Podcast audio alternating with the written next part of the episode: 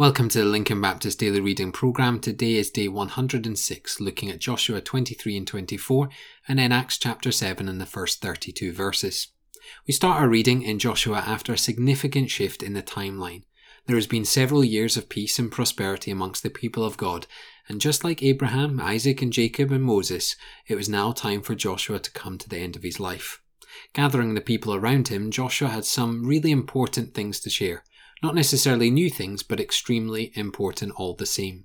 The first is found in chapter 23 and verse 6. The people need to continue to honour the law of Moses. They are to be focused on it. The second is found in verse 7. They are not to mix with other nations. They're to be set apart for the Lord. There's to be no false gods. The third is found in verse 8. They're to cling to the Lord. The fourth is found in verse 11. They're to love God.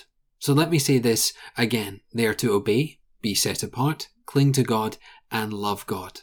Do you see that each one focuses on a loyal and devout relationship to the Creator God? Having said these things to the leaders and to the people, Joshua then gathers all the tribes together and recounts what the Lord has done. The story of God's faithfulness is told, and the people hear of the great promises that were kept by the Lord. But then notice the words in verse 14 Now therefore, because of all the Lord has done, the people are to make an active choice as to whom they will serve. God, the one who gave them the promised land and honoured his people, or false gods, who are meaningless and bring no transformation or security. Having said all this to the leaders and to the people, Joshua died, having served the Lord by bringing the people into the promised land. What is striking to me is that for the final act, Joshua doesn't fight, he doesn't raise an army, he doesn't have dynamic plans for the future, Instead, he gets the people and the leaders to focus on the Lord and to live for Him entirely. And this is really the role of a pastor, of a mentor, of a church leader, of a ministry leader. We don't come up with five point plans, we come up with a one point plan. Focus on God.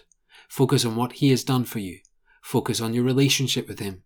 Focus on the need to bring others to Him and focus on the eternal kingdom. So, friends, as Joshua asked, I now ask, who will you serve? I encourage you to obey, be set apart, cling to God, love God, and choose to serve Him all the days of your life. Let's head into the book of Acts and into chapter 7. Uh, yesterday we learned that Stephen had been seized for he stood for the Lord, did the work for the Lord, and now he faces persecution for it. He was accused of wrongdoing by the high priest, and the vast majority of chapter 7 is dedicated to Stephen's response. Today we have the first 32 verses of that speech, and notice that Stephen didn't start with the man known as Jesus. He started with the man known as Abraham, and begins to tell the story of what God has done over the centuries. Essentially, Stephen begins to share the gospel, which begins with the covenant of God to have a people, one whom he would be faithful to and from whom a Saviour would come. I was thinking about this speech and thinking about a crucial question. Can you recall to memory what the Lord has done? Beginning with Abraham and working your way through the Old Testament. You see, the gospel message has such power in it, especially when we consider the whole build up to the New Testament. I think we can often lose some of the power when we lose the Old Testament. We need to understand that Jesus and his coming was centuries in the making. In all those centuries, God continually blessed his people and beckoned them to him. I wonder, do we do the gospel an injustice by removing it from the Old Testament? Certainly an interesting and I think challenging question for us to ask and answer together today. Before we end, let me just once again encourage you. Look at what Joshua did. He encouraged the people to head to Jesus.